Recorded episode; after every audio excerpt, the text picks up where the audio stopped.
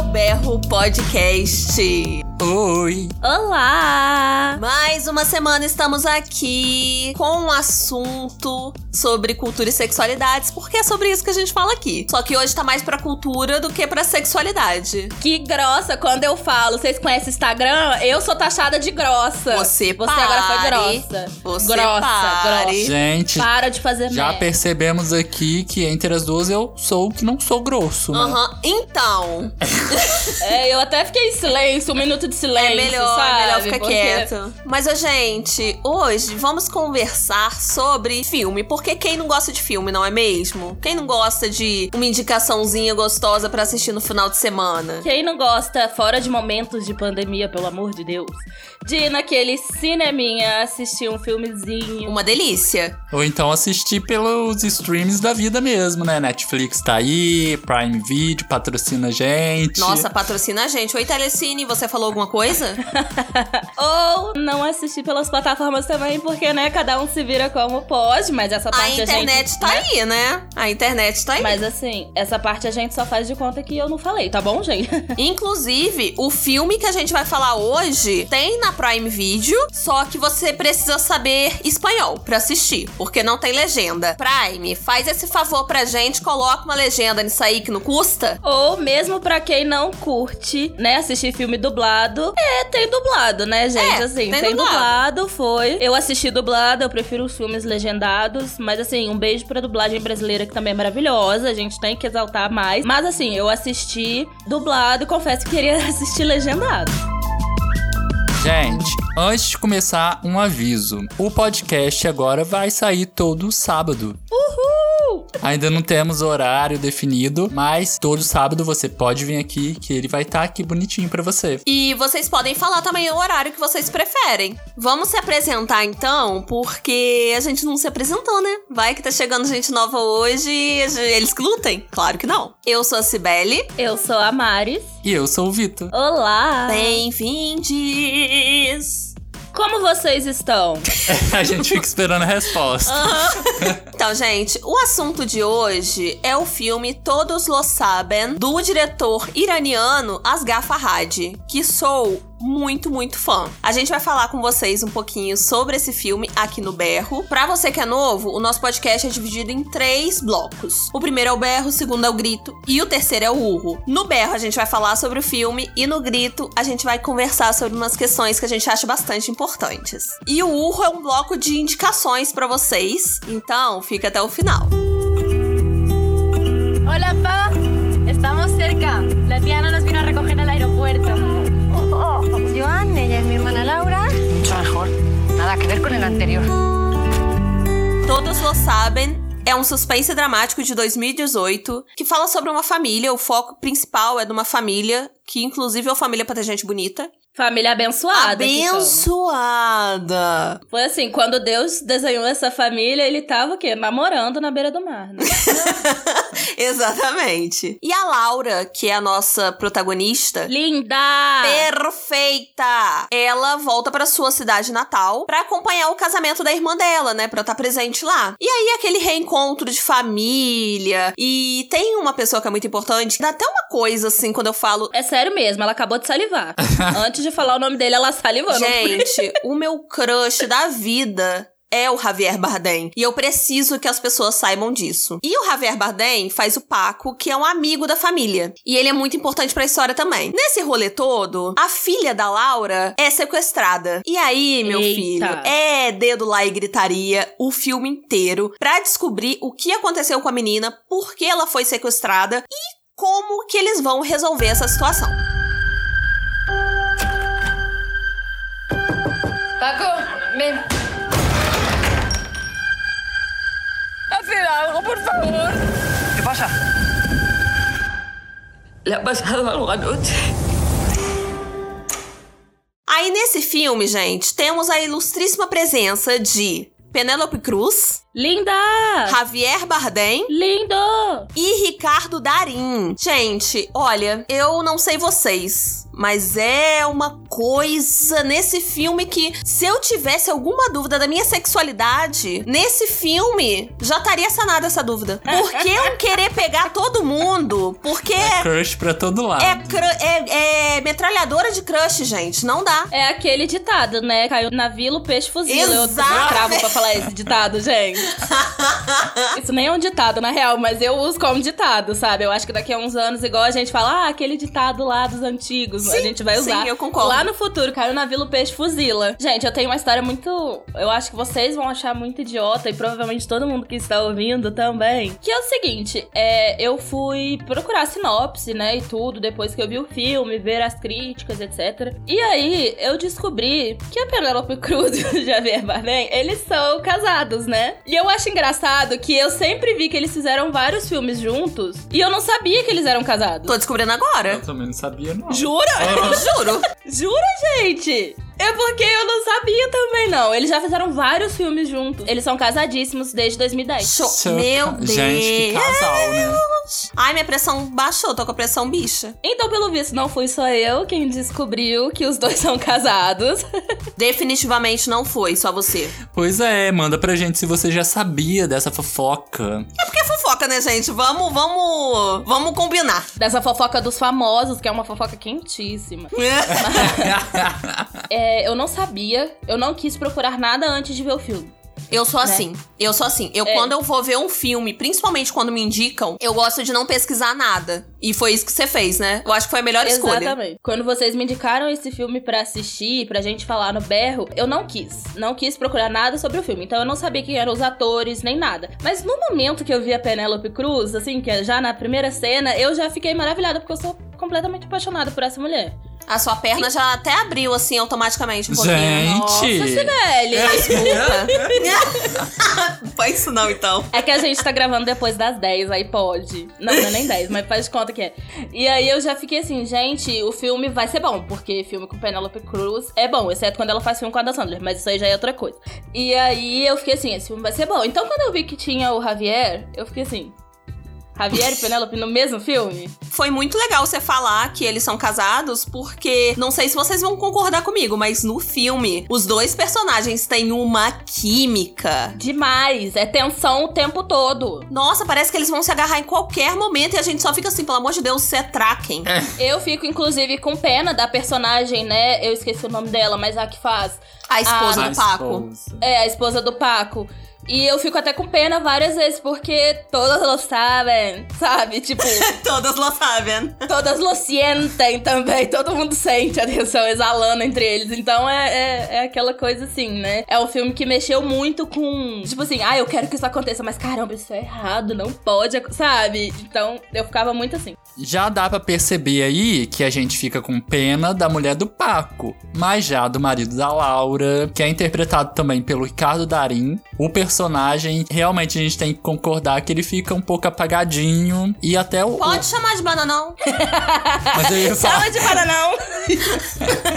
eu ia falar do ator. Até mesmo não deu muito pro Ricardo mostrar, né, todo o seu trabalho, porque o personagem era muito apagado. Inclusive, deixa eu falar uma coisa rapidinho. Nesse filme especificamente, ah, a gente vê que o Ricardo Darim é um grande ator, mas ele não teve muita oportunidade de mostrar isso nesse filme. Mas se vocês querem ver o Ricardo Darim sambando, mas assim, show de atuação, show de filme, assistam Os Segredos dos Seus Olhos. Ah, gente, esse filme, sinceramente, é, mexe comigo, me arrepia todos os pelos do meu corpo. Amo O Segredo dos Seus Olhos. E a gente vê que, tipo, foi personagem mesmo, sabe? Que a gente olha pro Nunca Ricardo vi. Darim. Amiga, veja. Nossa. Amiga. Acho que eu nunca vi nenhum filme com ele, gente. Sério mesmo. Se eu tô vendo, eu não Assista. lembro. Mas assim, o rosto dele, quando ele apareceu, não me era estranho, sabe? Mas Amiga, eu não sei é. se eu vi.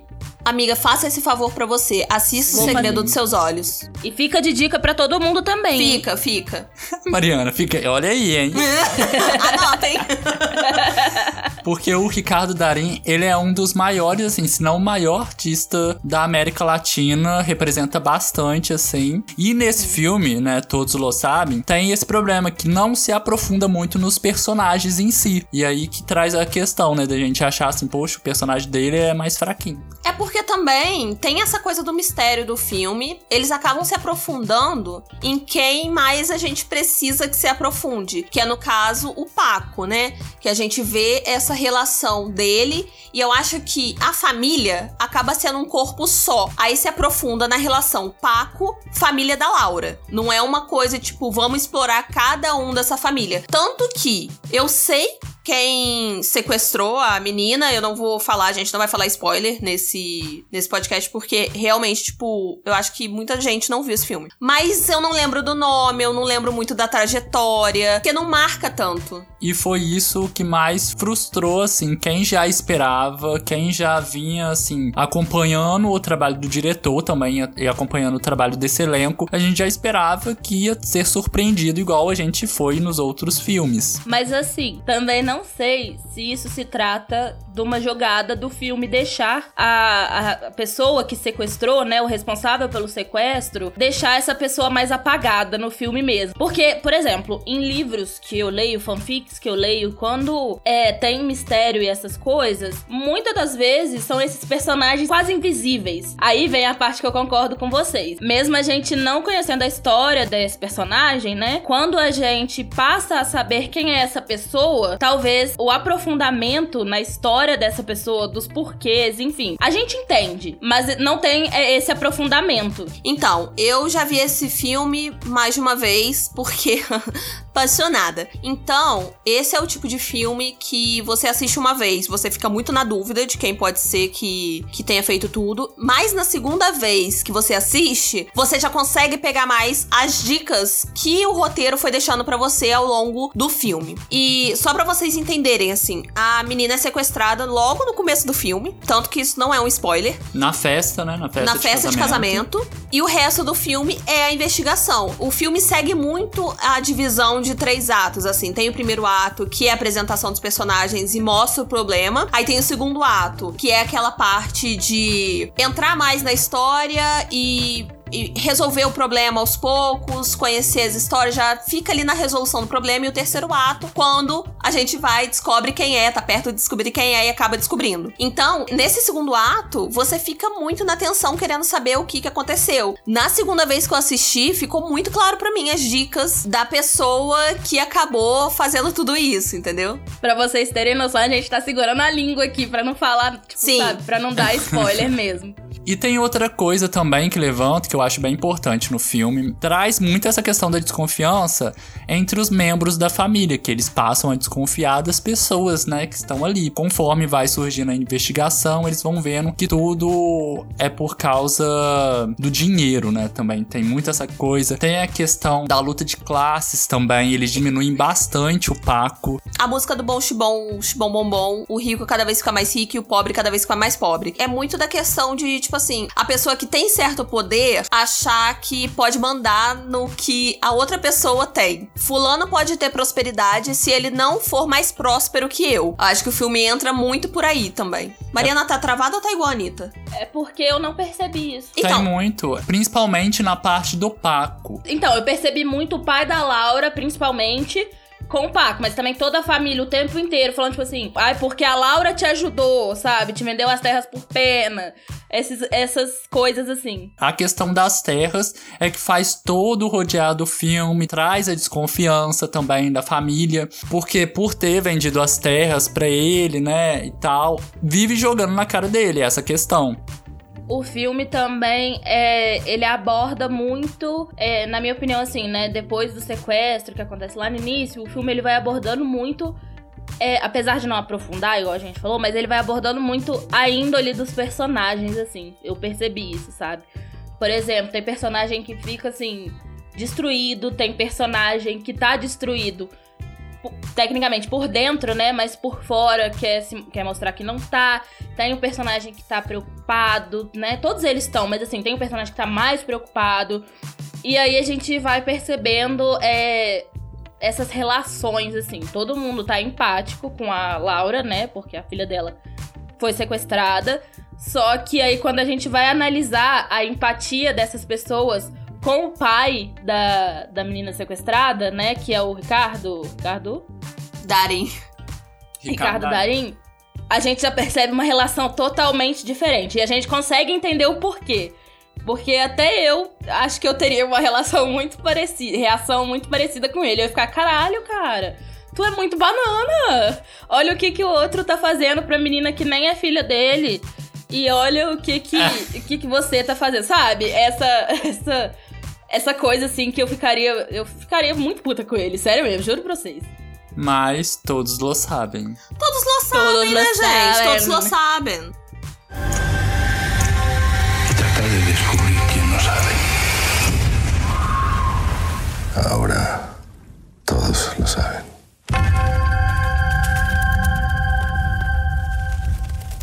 E agora, como a gente não vai dar muito spoiler pra vocês, a gente vai passar pro próximo bloco que a gente vai falar um pouquinho mais sobre esse diretor e sobre uma questão que ele teve com o Oscar.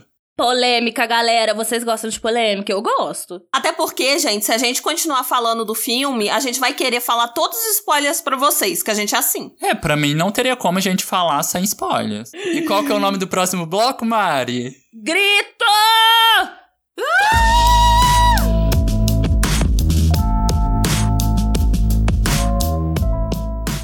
O diretor de Todos Lo Sabem é o Asghar Farhadi, que é um cineasta iraniano. E olha, eu vou te falar uma coisa, tá? É um filme que arrasa mais do que o outro. Ele gosta disso, né? Do suspense e de vir com plot que acaba com a gente. Os filmes dele têm um ritmo mais lento, só que eu não gosto de, de filme que é muito lento. Só que é um lento que te deixa na tensão o tempo inteiro. Eu e o Vitor, a gente é muito fã dele. E a gente tá convertendo a Mariana a fã dele também. Porque- Convertida. Convertida! Eu quero que a Mari assista todos os filmes dele igual a gente, porque a gente é completamente apaixonado. É, porque o Todos Lo Sabem é considerado um dos filmes mais fracos dele. E se o filme é considerado mais fraco dele e a gente já adora, imagina os outros. Pois é, o único filme dele que eu vi é Todas Las Sabem. E assim, é de início eu lembro que eu cheguei pra Sibeli e perguntei assim: é, é isso mesmo que acontece? Porque eu acho muito engraçado que tem uma quantidade, né, significativa de filmes que tem toda uma mensagem por trás que fica subentendível. E eu tava com medo de, de ter uma mensagem assim. E eu, aí eu cheguei pra Sibeli, eu, é, é isso? É, é isso mesmo? Sabe? E aí, aí a Sibeli falou: não, é, é isso. É isso. Eu, ah. Sabe? Que, tipo, ah, mas não é, não foi um ad tipo assim, ah, que merda. Não foi isso, entendeu? Porque o filme, ele é impactante e ele, apesar dele ter um ritmo mais lento, né? Eu só posso falar desse filme porque é o único que eu vi. Então, apesar de dele ter um ritmo mais lento, pra mim, funcionou perfeitamente. Ele me prendeu do início ao fim, sabe? É porque cada cena é muito importante. É um ritmo mais lento, digamos assim, e não de forma pejorativa, vai ajudar muito na sua imersão se você não parar pra fazer xixi, sabe? Você ficar completamente ligado no filme. E é uma delícia. Façam xixi antes do filme, tá, gente? Segura sim. xixi, não. E o que me pega muito dos filmes desse diretor é que ele traz assunto cotidiano. Tipo, umas questões que são bem cotidianas e que realmente você vai olhar assim: ah, é sobre isso o filme? É. Tem filme que é sobre uma separação realmente. E se aprofunda nessa questão. E, gente, é, a separação é, foi o primeiro filme que eu vi dele. E no começo, quando eu comecei a acompanhar esse diretor, eu tinha ódio dos finais dele. Mas eu entendi que eu tenho ódio do final porque o filme acaba. É basicamente isso. Porque ele não dá um final fechadinho pra gente, mas a gente consegue entender tanto as questões dos personagens e a gente se apega tanto ao problema desses personagens e a vivência deles que a gente fica mal quando o filme acaba. O final ele não dá muitas respostas, não tem, você não vai esperando respostas, mas que é completamente necessário pra você ficar imerso. E é o tipo de filme que você não pode dar um pause, você não pode fazer. Claro que você pode, gente. É só modo de falar, mas assim, você fica com perguntas. E eu acho que isso reflete muito a vida mesmo. A gente não tem todas as respostas dos nossos Nada problemas é o tempo fechadinho, inteiro. né? Nada é fechadinho. A gente sempre tá em busca de respostas, de alguma coisa a mais. E eu acho que é sobre isso, assim. É sobre isso. É sobre isso. isso, sabe? A minha raiva é, é, é completamente aquele meme. O defeito dos filmes do Asghar Farhadi é que eles acabam. E eu costumo falar com a Cibele que nesse filme, sempre que aparece o, problema, eu falo: Que situação. Que gente. situação! Esse filme também, ele tem essa pegada, né? Ele termina, pra mim, claramente dá pra rolar uma continuação, sabe? O que não é a intenção dele. Ele não tá, ele não termina o filme dessa forma pra rolar uma continuação, sabe? Ele termina o filme dessa forma porque ele quer. então, Mas, assim, Maris, esse ainda termina fechadinho. Sim, esse Você aqui- vai se surpreender com os outros. Esse te dá todas as respostas, assim. Termina É. com uma situação complicada, tipo, você- você termina o filme assim, poxa, mas você acaba com todas as suas perguntas respondidas, Ó, sabe? Pra começar com esse diretor, eu super indico vocês assistirem O Apartamento, A Separação. E tem outro também que tem uma mesma narrativa, um pouco desse de Todos Nós Sabem, que é A Procura de Eli. E uma coisa que a gente acha muito importante de falar nesse episódio é que a gente acaba dando muita atenção para os filmes norte-americanos e só para os filmes norte-americanos. exatamente. E acaba que a gente deixa de lado produções maravilhosas que estão sendo produzidas em outros países. O Asghar Farhad é do Irã, mas, cara, eu quero muito parar aqui pra falar minha menção honrosa à Coreia do Sul, que, meu Deus do céu, tá produzindo filmes maravilhosos. E não é de hoje que a Coreia produz filmes maravilhosos. E não são só filmes cabeçudos. Eu queria muito falar sobre um filme. Um dia a gente pode trazer, ou comentar, ou indicar O Túnel, que é um filme super sessão da tarde. Mas é muito bom ao mesmo tempo. E é um filme coreano. Eu amo quando a gente fala, é um filme super sessão da tarde. Não, é um filme cabeça. Não, é um pesado. Eu amo as nomenclaturas que a gente vai dando pros filmes. A gente começou a dar um olhar mais carinhoso para filmes de outros lugares, com mais ênfase assim, depois de Parasita. Que aí eu acho que foi o momento que as pessoas viram, tipo, o grande público viu que, caramba, Que o próprio Asghar Farhad, ele teve dois filmes que ganharam o melhor filme estrangeiro no Oscar. Então teve pelo menos um olhar também da crítica, né, norte-americana pra ele a partir disso e muita gente começou a gostar também de filmes estrangeiros. Só que Parasita foi pra concorrência de melhor filme mesmo, sabe? Que é assim, a categoria mais importante, né? Do é a Oscar. categoria mais importante. Eu acho que falta isso mesmo, sabe? A gente parar de colocar os filmes norte-americanos, tipo, no pedestal, a melhor coisa que já- existiu, e filmes de outras nacionalidades. Queria tanto ver um filme brasileiro lá. Só que ao mesmo tempo, eu acho bem triste o fato dos filmes estrangeiros acabar ganhando essa visualização por causa da indústria americana, sabe? E aí tem essa questão da globalização, enfim. É, eu acho triste Parasita, é lógico que é uma vitória e tudo, né? Mas assim, é, me deixa triste os filmes estrangeiros, eles acabarem tendo um olhar maior, né, das pessoas, porque eles estão concorrendo a uma premiação hollywoodiana, sabe? Então, mas é, infelizmente ou felizmente, o cinema norte-americano é o que tem mais visibilidade hoje em dia. E querendo ou não, eu acho que é um começo as pessoas começarem a enxergar através do Oscar, que seja, sabe? O Oscar tem uma repercussão muito grande. Só que a minha esperança, por exemplo, é que depois de Parasita as pessoas comecem a enxergar filmes, por exemplo, coreanos. Que eles são maravilhosos. Gente, eu sou apaixonada pelo cinema coreano, assim. Tem vários filmes coreanos que eu sou apaixonada. Já, deu pra perceber, né? Que eu tô falando isso direto aqui. Mas a minha esperança é essa, sabe? Tipo, que por causa da visibilidade do Oscar, do cinema norte-americano, seja um pontapé para que as pessoas possam começar a assistir filmes de outras nacionalidades sem o encaminhamento da indústria norte-americana. Sim, é, é sobre isso, sabe? É sobre isso, É. meninas! Só me deixa triste nessa questão, assim, Aham. que tem que estar na indústria Precisar disso, né? americana, né? Pra poder ter um encaminhamento para as pessoas conhecerem é, esses filmes, esses lugares, essas culturas, né? Porque querendo ou não, globalização, né? Globalização diz muito, né? E aí é, tem cinemas incríveis, né? Como é, a indústria cinematográfica de, da Nigéria também, que tá crescendo cada vez mais, fazendo filmes incríveis. A indústria cinematográfica, que também já é bem grandinha, né? De Bollywood, que é, né, o pessoal da Índia. Que eu quero dizer, não é que tipo assim, ah, estou triste porque Parasita ganhou o Oscar. Não.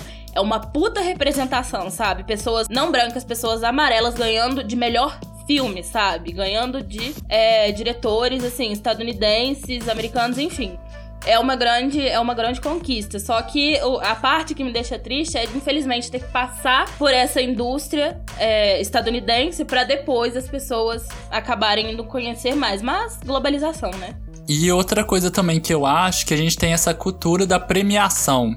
Uhum. Porque a gente tá falando do Oscar, mas tem também o Festival de Cannes, tem o Globo de Ouro, que são festivais que aí que eles notam os filmes, né? Eles levantam. E aí fica parecendo que só os filmes importantes são aqueles que participam, são aqueles que ganham prêmios e os melhores atores são aqueles que estão ali sendo selecionados por uma categoria de atores, uma categoria de diretores, que muitas das vezes a própria premiação, a própria indicação tem muita burocracia por trás, tem muito Homem velho branco, cis, hétero. é, tem muito Exatamente. isso. Tem muita coisa por trás que leva um filme a ser indicado, né? O próprio Oscar tem muita coisa pra você conseguir ser indicado ao melhor filme. Eu queria muito ver um filme brasileiro chegando lá até essa categoria. Só que olha só também a nossa fala. A gente quer, a gente parece Sim. que necessita de Desse que, reconhecimento, de que né? o filme vá pra lá, pra aí sim ter um reconhecimento, o nosso próprio reconhecimento da gente assistir o filme e falar que o filme é foda não é o suficiente. A gente quer que o filme ganhe o Oscar e aí o prêmio diz muito sobre a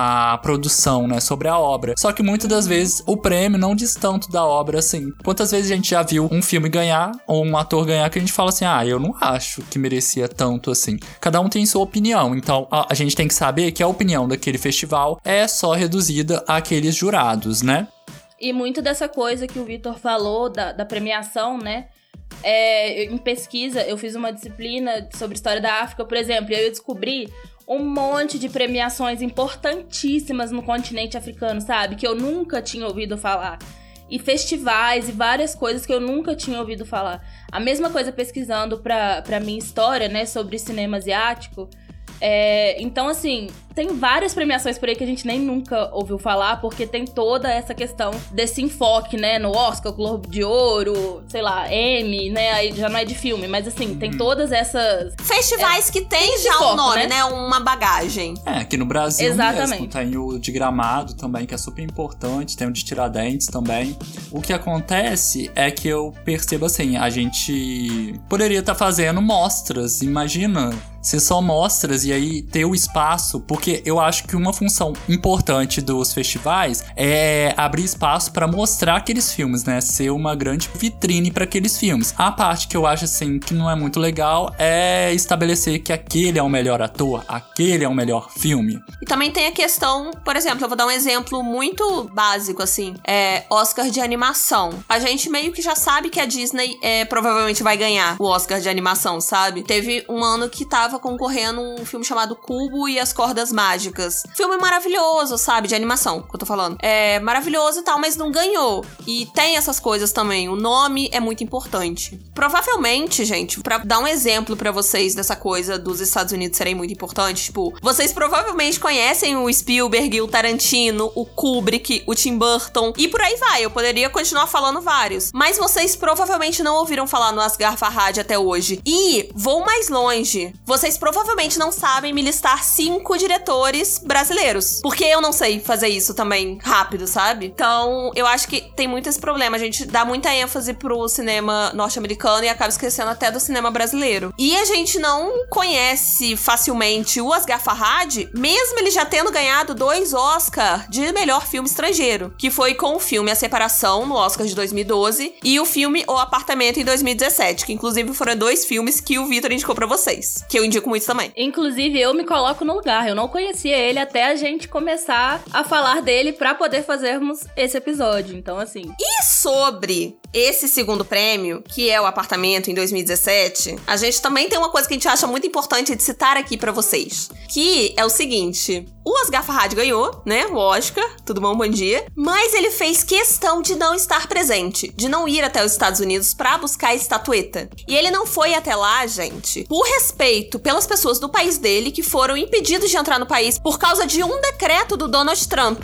que, no caso, esse decreto baniu vários países muçulmanos de terem acesso aos Estados Unidos. Aí, sinceramente, assim, eu achei um protesto muito chique o famoso tapa sem mão, o tapa de luva em todo mundo que tava se recusando a olhar pra isso. E às vezes que nem tinha procurado saber muito sobre isso, que foi o meu caso. Eu só olhei mais para essa questão justamente quando eu soube que o Asghar Farhad não foi até o Oscar para pegar e ele fez esse discurso. Então, eu achei muito maravilhoso isso. O Asghar Farhad, ele fez um textinho, uma declaração, né, um discurso que foi lida no palco depois de terem anunciado que ele levou o prêmio. E nesse discurso, ele explica por que que ele tá ausente na premiação e ele falou muito sobre a violência e as agressões que as pessoas de países como a Síria e o Irã estavam sofrendo. Inclusive, gente, eu peguei um trechinho do discurso dele aqui para vocês terem uma noção mais ou menos de como foi. Abre aspas. Minha intenção não era de não assistir à cerimônia ou boicotá-la para mostrar as minhas objeções à política de Trump. Pois eu sei que muita gente da indústria americana do cinema e da Academia de Artes e Ciências do Cinema se opõe ao fanatismo e ao extremismo que reinam mais do que nunca hoje em dia. Mas agora parece que, inclusive, a possibilidade da minha presença ali dependeria de sims e de poréns, algo que eu não considero aceitável, embora quisessem fazer uma exceção com a minha viagem. No caso, ele viajar, tudo bem. Mas os outros iranianos, aí não. As outras pessoas da mesma nacionalidade dele, não, Nanina, não. Entrar nos Estados Unidos, alguém do Irã? Não, não. Ah, mas ele é diretor de cinema, ele é muito importante. Não, então ele pode, tá, gente? Só ele. Depois você fecha os portões. E tem outra atitude que o ator Ricardo Darim, né, que participou do Todos Lo Sabem como o marido, e ele tem uma postura, né, com essa indústria hollywoodiana que eu, sinceramente, concordo super. Porque ele é um ator de teatro, né, de longa data. E aí, eu vi uma entrevista dele com um jornalista, muito prepotente por sinal, em que o repórter pergunta para ele, mas, Ricardo Darim, você não teria o interesse de ir para os Estados Unidos, né, para consolidar sua carreira, porque lá você vai ter várias oportunidades, ser um grande ator. E ele fala: "Não, por que que eu iria? Para que que eu iria para lá?" Porque realmente. Cirúrgico. Cirúrgico. E realmente, assim, muita gente acredita que para ter uma carreira consolidada você tem que estar tá lá no centro, né? Não, e é meio como se fosse, tipo assim, o máximo que ele pode chegar. É que nem quando perguntam pra gente, a gente que faz teatro assim, uhum. quando que você vai pra Globo? Quem te falou que eu quero pra Globo? Quando você vai fazer malhação? quando você vai fazer malhação, quem te falou que eu quero, linda? É, mas eu reduzo ainda mais essa visão. Tipo assim, aqui no Brasil, a gente acha que também para fazer sucesso a gente tem que ir pro Rio de Janeiro, para São Paulo, em várias profissões. Não é só de uhum. ator, não. A gente tem muito essa visão. E no cinema a gente tem essa visão de que para fazer sucesso você tem que fazer um filme hollywoodiano. E ele não, ele tá aí, é, continua fazendo cinema argentino, gosta do trabalho dele no país também, porque lá ele fala que consegue lidar bem com a família, né? E tem a família próxima. E muitas vezes, quando você vai, né, pros Estados Unidos para tentar a carreira, a gente vê o Rodrigo Santoro, por exemplo. Ele vai lá, ele tem que fazer milhões de testes para ir conseguir conseguir um papel em um filme e mesmo assim não vai ser um papel assim o mais importante da carreira dele. Ele ainda tá construindo a carreira dele lá e isso é importante também, né? Já que ele gosta disso. Só que é um sacrifício enorme que o Ricardo Darim ele não quer para ele, porque lá no país dele, ele consegue fazer os filmes com personagens que ele gosta, ele consegue escolher, porque lá ele tem os papéis que ele gosta de fazer e tá tudo bem com isso. Não precisa de ir para Hollywood para se tornar um grande ator, porque ele, ele já é. Ele tem que ir para lá para se provar. Exatamente. Exatamente. E é sobre isso, sabe, gente? é realmente sobre isso. Ninguém precisa de sair de onde está para poder provar o seu valor. Gente, resumo da ópera. A gente indica demais esse diretor incrível, maravilhoso, super incrível. E assistam filmes de fora do circuito estadunidense, porque tá surgindo produção foda por aí o tempo inteiro. Os filmes brasileiros, inclusive. Sim!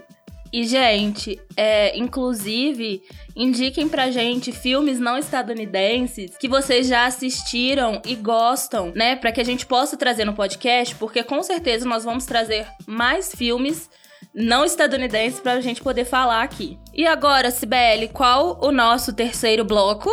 É o Uhul! Obrigada. Bom dia.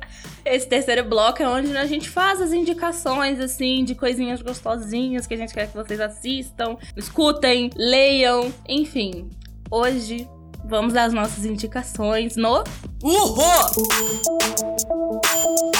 Galera, e esse urro é um urro especial, é um urro temático.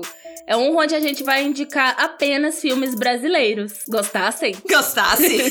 Gente, eu vou indicar um filme que eu super me identifiquei numa época que eu estava saindo da faculdade. O filme chama Era uma vez Verônica. É um filme dirigido pelo Marcelo Gomes. No papel principal temos a Ermila Guedes. O elenco tem o nosso incrível ator João Miguel, que eu adoro também. Na história, a Verônica, ela é recém-formada em medicina. E aí ela formou, tá naquela parte assim, formei o que vou fazer da minha vida. Eu, Eu, eu. também quando saí da faculdade. E aí, minha Chora. filha, Não, gente, dá licença. Eu vou, eu vou abandonar o podcast por alguns minutos pra chorar. assiste tá esse filme que você vai jobs. chorar muito. Mas aí ela se encontra em assim, a cabeça dela tá toda bugada e ela tá vendo como que vai lidar com aquilo, porque ela já tem ali um, um emprego, tá melhor que eu. Tá melhor que eu. tá melhor que eu também.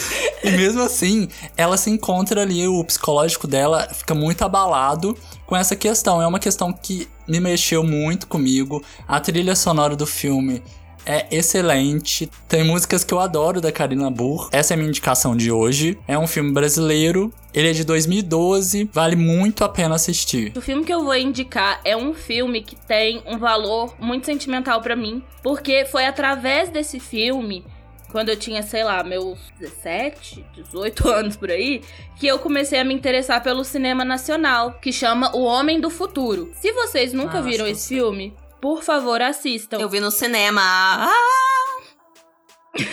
que inveja! Porque é um filme muito tranquilo, assim, muito gostoso de assistir, sabe? Com Wagner Moura e a Aline Moraes, dois maravilhosos. E é um filme que ele é embalado quase que o tempo inteiro pela música Tempo Perdido da Legião Urbana, porque conversa muito com o enredo essa música.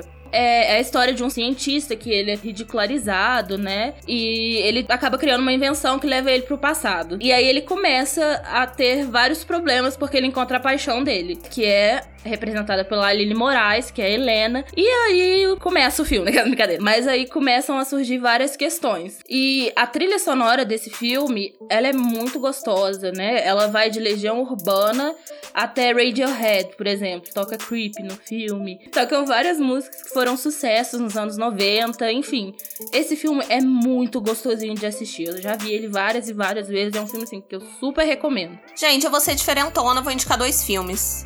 Não pode, é só um. Não, sabe por quê? É só um? Não, mas eu tenho justificativa. Eu vou indicar um que, tipo assim, você vai em toda esquina, alguém te indica. E alguém pergunta se você já viu esse filme. Ou seja, vocês já sabem qual filme que eu vou indicar o primeiro. E o segundo é porque ele não é conhecido e eu acho que ele precisa ser. Primeira pergunta: você já viu Bacurau? Se não viu, veja. É, e, e eu também não vou entrar muito em detalhes de Bacurau, porque eu acho que é um filme que você tem que assistir sem saber de nada. Inclusive, eu fui no Google pra ver as especificações do filme né, anos de lançamento, tudo certinho pra passar pra vocês. E eu li a sinopse só de sacanagem. Só pra saber se só. E, e tem spoiler. Então, gente, se você não assistiu Bacurau, vai agora sem ver nada. Você põe um cabresto e vai assistir. E, gente, depois você assiste Bacurau, é, a vida é dividida por antes de Bacurau e depois de Bacurau.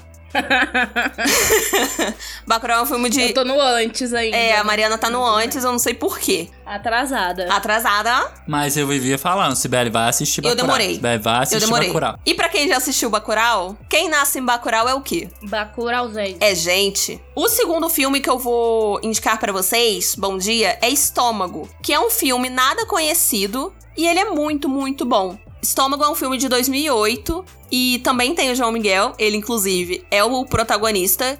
E ele é o personagem Raimundo, ele se muda pra uma cidade maior assim pra ganhar a vida e ele descobre nessa cidade que ele tem um dom, um talento maravilhoso para cozinhar. Ninguém cozinha como ele. Nossa, agora eu vi Pra quem já viu esse filme, e eu fiz uma piada aqui muito sem sem querer mesmo. Mas é isso, gente. Essas são minhas duas indicações porque eu burlo regras. Eu crio as regras para depois quebrá-las. Na próxima você não indica nenhum.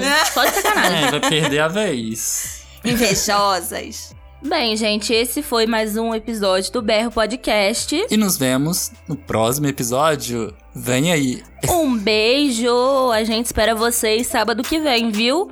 Falem com a gente lá no arroba berropod. Beijo! Beijos. Beijo, gente. Até mais. Até Beijinho, sábado. beijinho. Tchau, tchau. Maratone o Berro Podcast. Aqui você fica sabendo de Pode cultura, finalizar? sexualidades e muito mais. Parece caminhão de, de fruta que ficou passando em casa. Parei aqui.